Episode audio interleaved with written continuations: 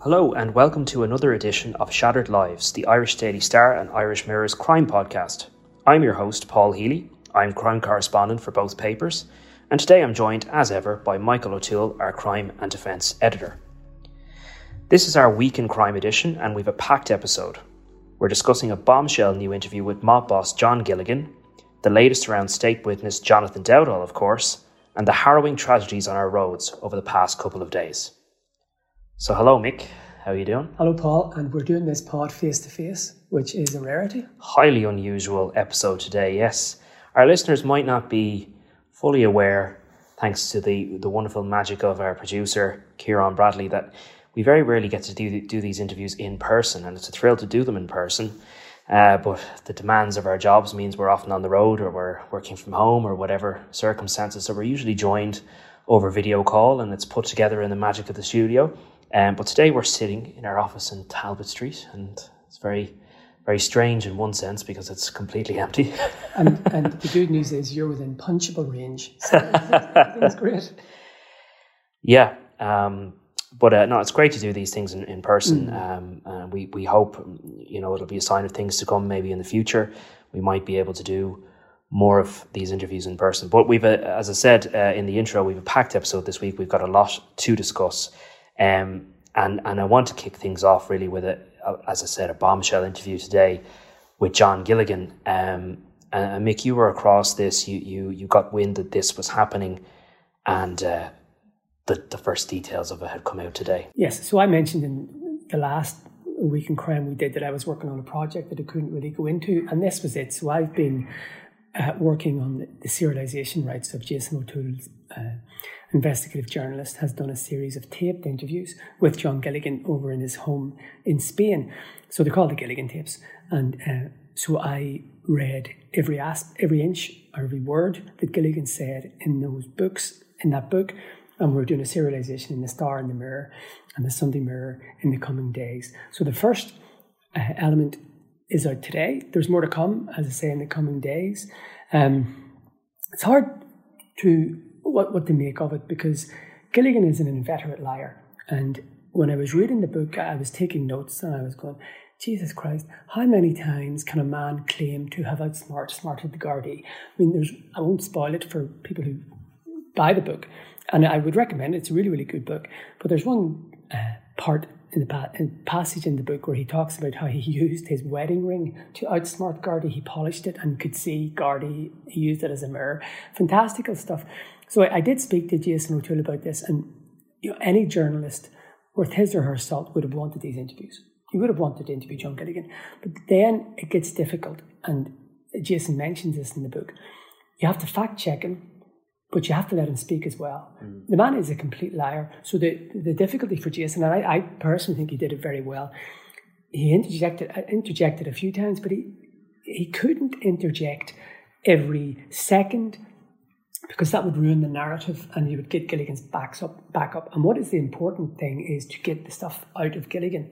So I, I think he did a really, really good job under very, very difficult and trying circumstances. But the, the, the stuff today was that Gilligan boasted that he earned more than 10 million pounds, 12.7 million euro from in, importing cannabis into Ireland in the 1990s. But that now, you, you might tell me because obviously you have more experience with John Gilligan and the history of John Gilligan, but that to me shocked me that he was on the record effectively admitting that look, he was a major supplier of drugs and he has no shame about that.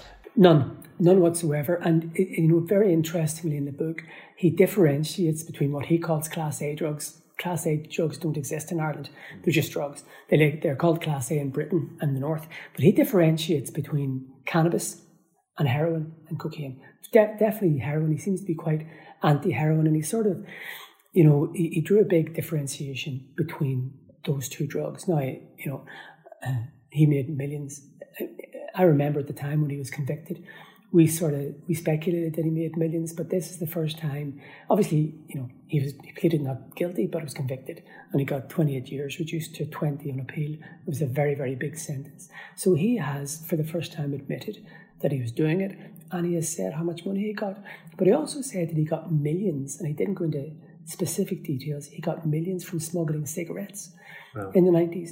And one of the things he said about that was he quickly realized that, you know, if you smuggle drugs, you get jailed. If you smuggle cigarettes, you get a fine. And then he, he boasts about how his brilliance led Gardaí and, the, and the, the, the, government to change the law. So he really is up his own derriere, shall we say. But it, it's, it's a fascinating insight and a fascinating glimpse behind this stony face. You may, may remember we doorstepped Gilligan in Spain 2021, didn't talk. And he always has that persona. I mean, I interviewed him when he got out of prison and he, mentions it in the book. I was the unnamed journalist he spoke to. I doorstepped him at his brother Thomas's house. Mm. Um, so he's always had this exterior. So this is the first glimpse behind the curtain. Now, look, he's putting his best foot forward. Absolutely. He comes out with some outrageous stuff that we didn't mention in any of our serializations in the Star. Some really disgusting things about Veronica Guerin, which I won't go into. But it's a worthy journalistic exercise because it lifts the curtain on him. It does, and it gives you an insight into his thinking. And I can't wait to, to actually see him in the documentary comes out on Virgin Media uh, on Monday. Um, but yeah, it's important, as you said, to contextualize and and fact check him. And I know that you did that in, in the piece today in the Irish Mirror and the Star. But um, I thought it was fascinating to hear him speak about uh, the infamous encounter that he had with Veronica Guerin, where she doorstepped him at his home in Jessbrook there, and he assaulted her. Everybody knows that he assaulted her, um, but he gave a very different account of that. He did, um, and you know when you're doing an extract like this, and there's an editorial committee. I mean, there's the editors and everything, and we just took a decision. There were elements of that that we didn't want. He was clearly lying, um, but he did say, you know, he denied it. And I, in our fact checking piece, there was significant evidence that he did, including her own bruises, but also a senior counsel. Uh, later on, there was a, a, threat by Gilligan to uh, rape Veronica's young son and to kill Veronica. And he denied that, said it didn't happen, said, I would never do anything like that. Anybody who says that to a child or a woman is filth.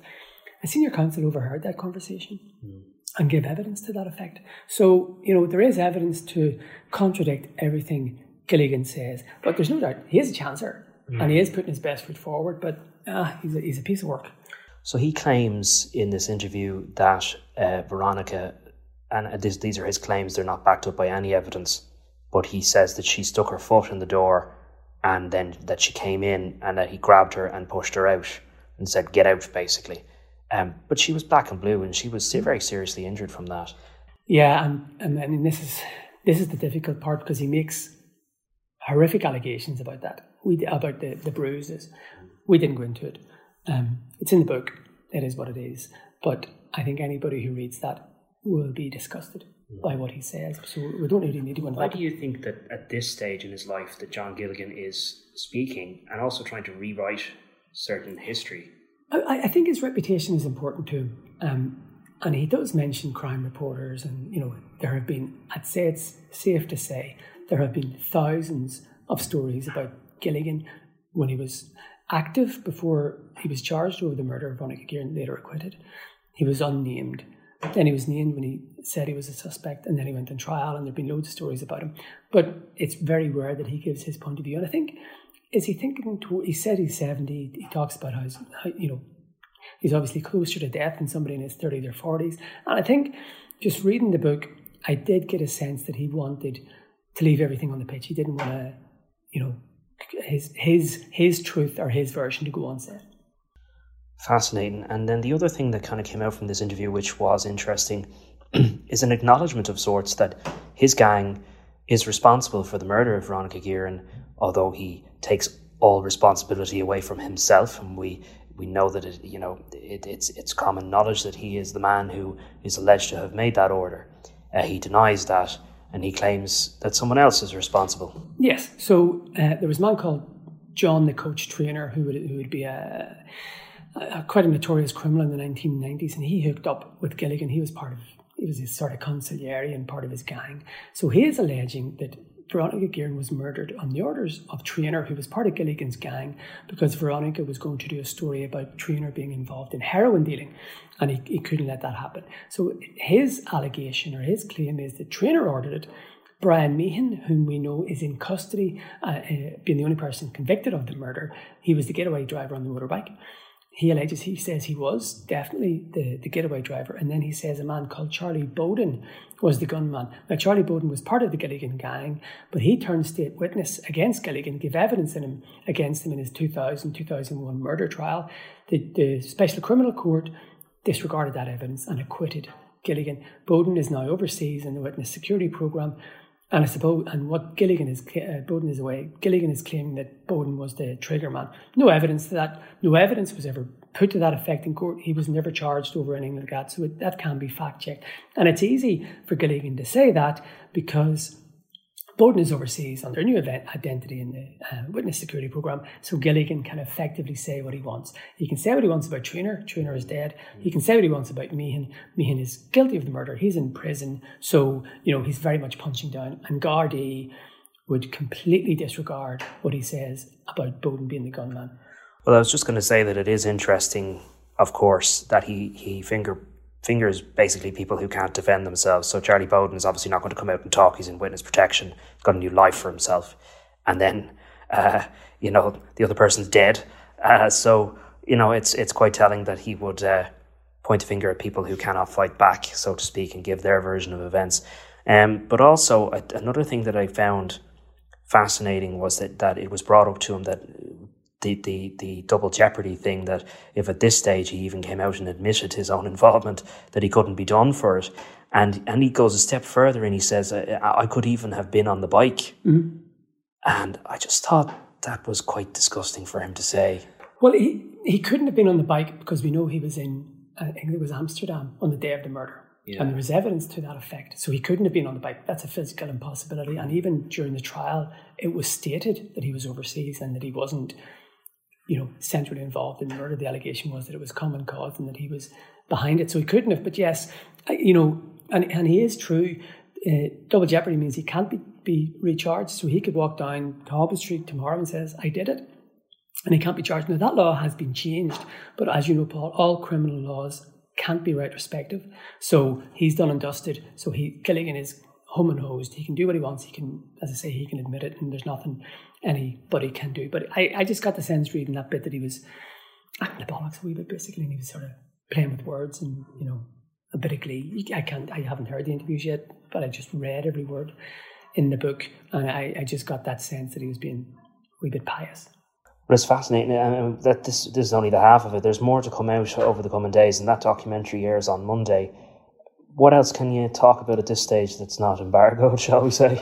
I, I can't really, but there there are plenty of things that he talks about. Um, I think tomorrow on Saturday's Mirror and Star, you may remember he was released from prison in October 2013. In December 2013, a man who I believe to be a, a Kinahan cartel gunman went into a pub in Dublin shot with a gun, shouting, Where's Gilligan? Where's Gilligan? He had the wrong pub. Gilligan was in another pub. And then in March 2014, Gilligan was shot in a house, his brother Thomas's house in Clondalkin in West Dublin. And um, without breaking any embargoes, he talks about that and he is very frank about that. And it's one of the more interesting aspects of the book. So, does he basically acknowledge in these interviews, or he seems to anyway, for the first time that he was a major gangster. Yes. And he's saying that on the record. Yes, he, he admits he was a criminal. He says he's been involved in criminality for, I think he said 50 years. He did start in criminality as a teenager.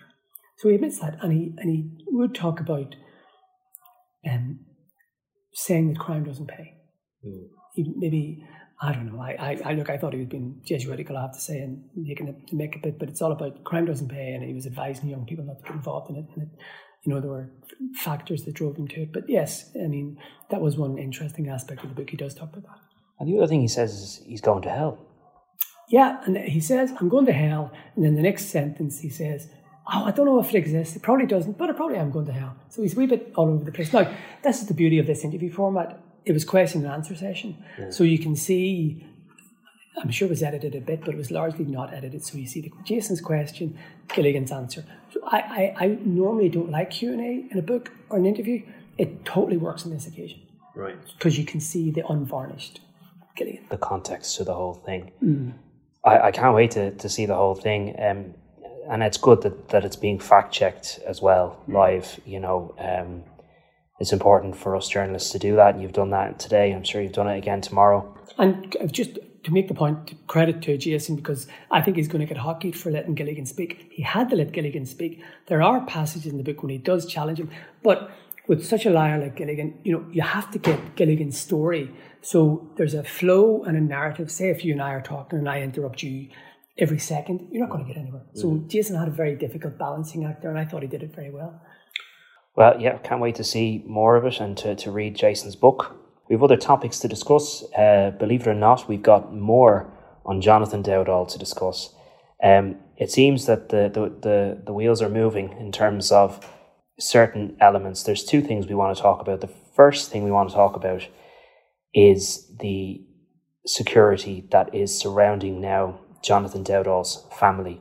Um, so we had a story in the Star there earlier this week in relation to Gardaí policing a home there on the Navan Road. Everyone knows the address. It has been publicised uh, in the Regency trial. It's 270 Navan Road. That's Jonathan Dowdall's home. And our information was that the family are back there. And as a result of that, there is a permanent, or almost essentially a permanent Garda presence there. Um, and you had some information, Mick, in relation to what kind of Garda presence is there. Yes. So if we think of Patsy Hutch, we know that there was what they call a community reassurance beat or a post on the street where Patsy Hutch lives in central Dublin. And it has been there since the feud started, really, I suppose, since Patsy's brother Eddie was murdered a few days after the Regency in 2016. So a few, a few weeks ago, we revealed that that had been lifted. But that was an unarmed presence. That was uniformed guards from the North Central Division sitting in a marked guard car.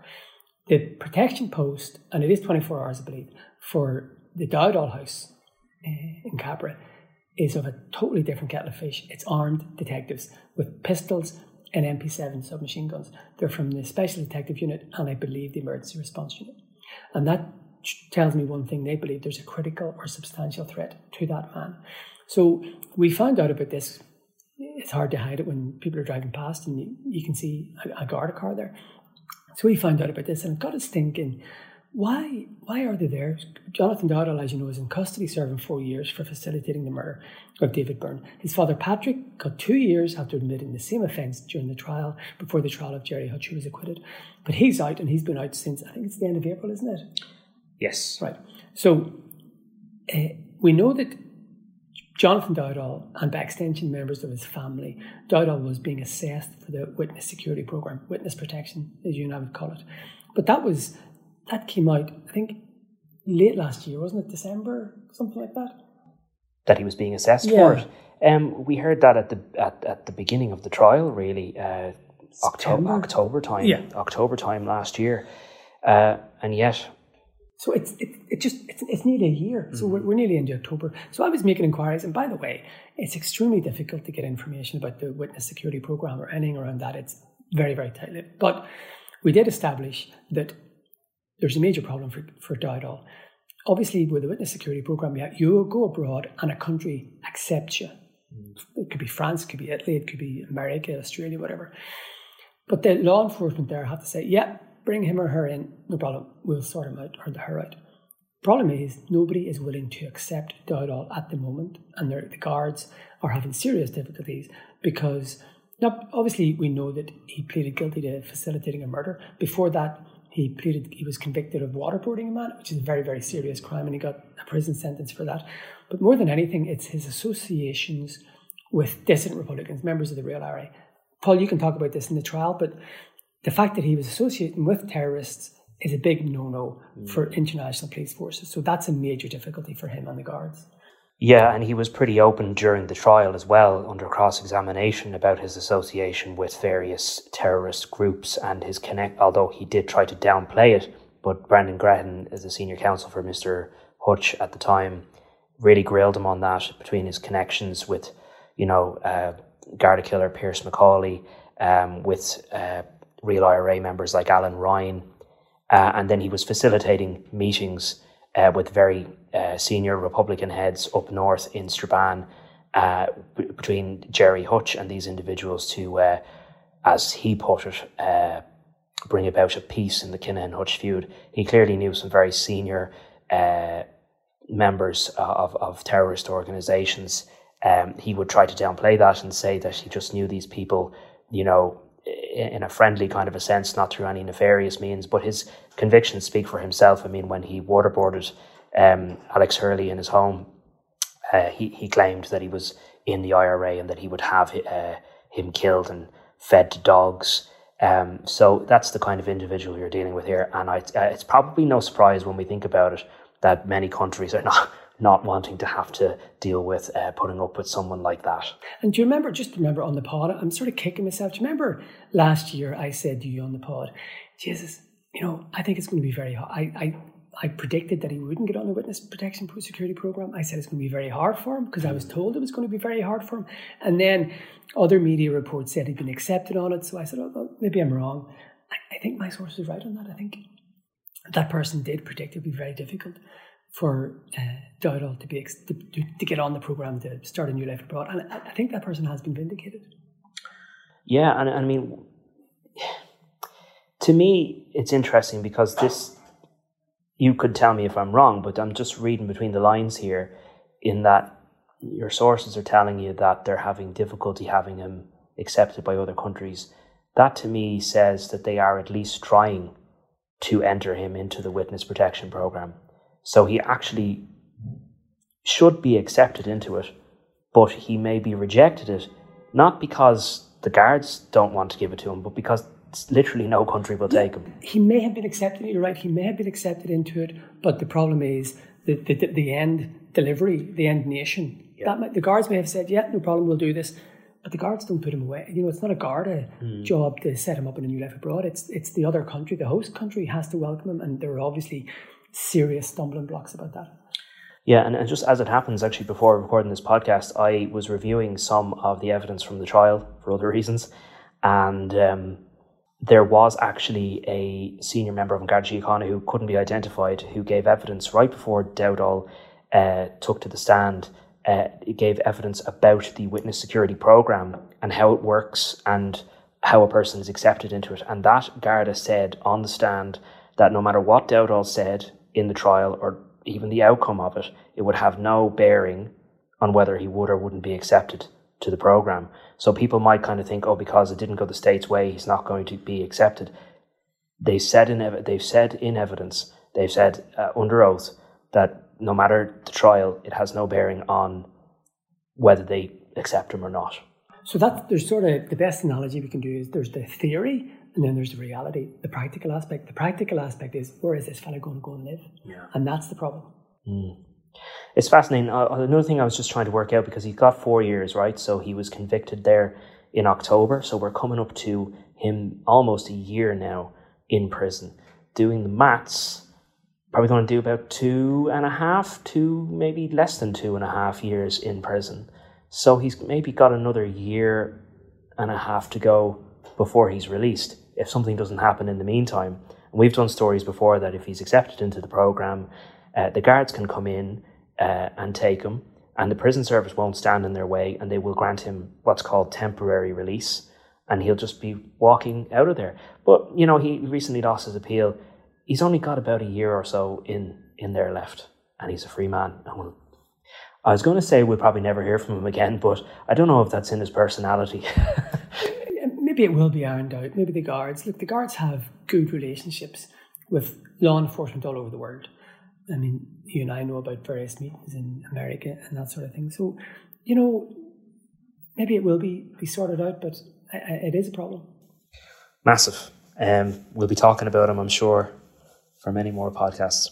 Um, the last thing we just want to acknowledge this is the week in crime, but uh, we spent. I've well, myself particularly, uh, you as well, Mick. But I, I've spent the last couple of days covering some really horrendous tragedies in this country, and I think we should acknowledge them uh, they're not crimes, uh, but they are something that affects us all, which is tragedies on our roads, uh, road traffic collisions.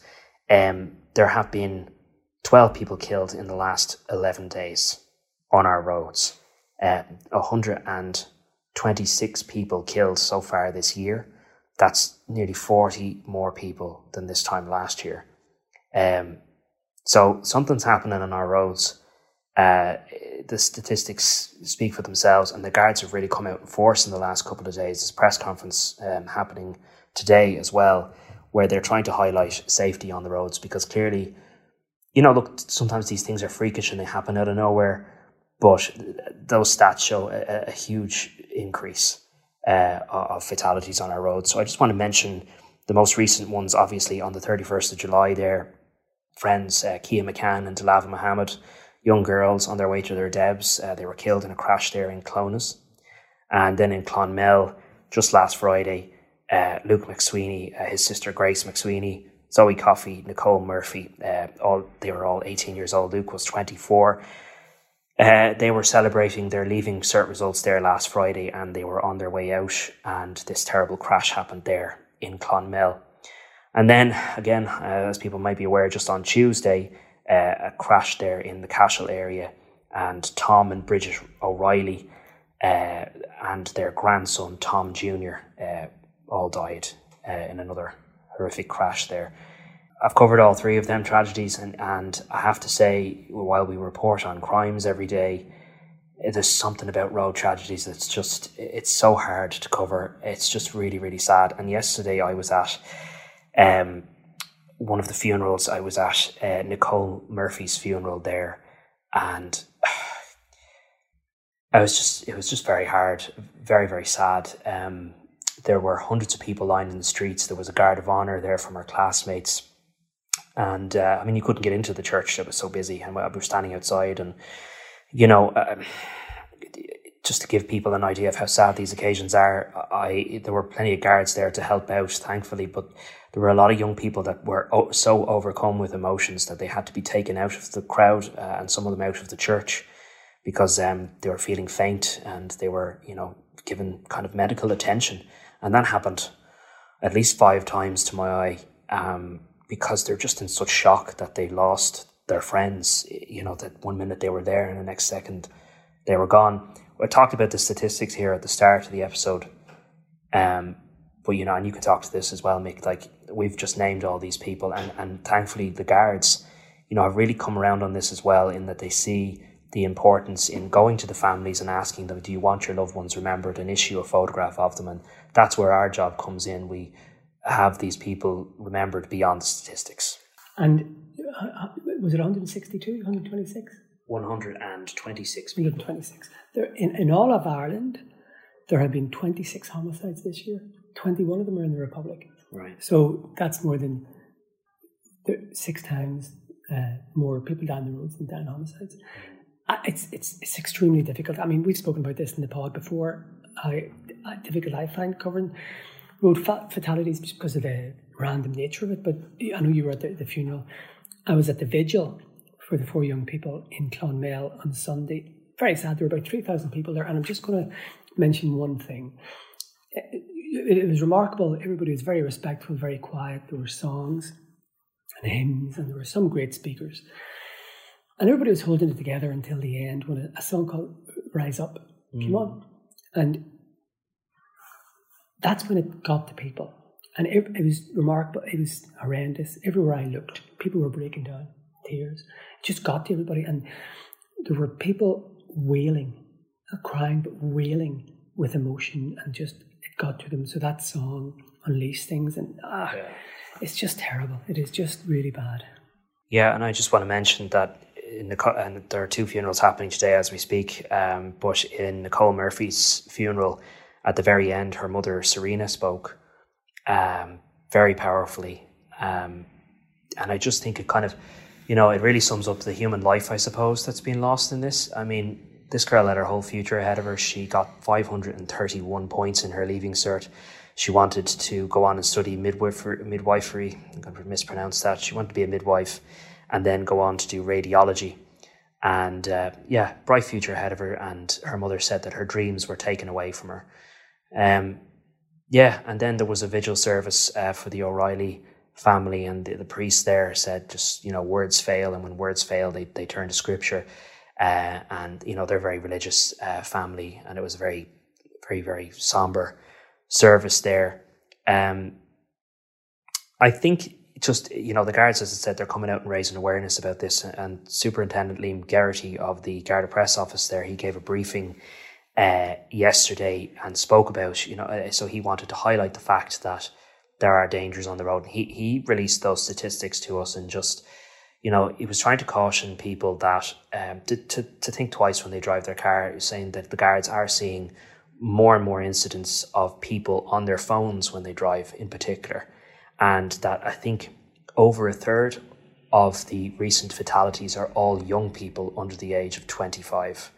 So there's something happening there with young people and mobile phones, and not, not necessarily saying that it has anything to do with the recent cases, but there is a phenomenon happening. And, and even anecdotally, like I was only just saying this to you earlier, Mick, that like there just seems to be a lot of people speeding on the roads in particular. And again, not saying that had anything to do with the recent cases, but um, something has obviously changed in terms of people's driving and their attention skills. Uh, you know that that's causing a lot. And uh, something else that Liam Geraghty highlighted is, whilst fatalities are reported on, there are hundreds and hundreds more people seriously injured for life uh, who have lived, but there, it's happening every single day. It, there's, it, there's not much to say. It is so unbearably sad and uh, look, what can you say? I don't know how those families will cope. Yeah, it's very hard. Uh, look, I hope that we're not having to talk about more of these in the coming weeks. Um, just they seem to have come one after the other uh, for whatever reason. As I said, they're not crimes, and each of those circumstances are all different. Um, and and just to mention that Tom O'Reilly's parents were in the front of the vehicle and that they were injured, um, and but I'm told that they are recovering and hopefully they make a full recovery. Um, and so our thoughts are with with the families. So listen, thanks very much for listening to us. Uh, we really enjoy doing it in person, although it's very warm in this room, I will say. Um, but uh, we appreciate you listening, and we'll have an episode. We'll be back hopefully on Monday. Thanks very much. Thank you.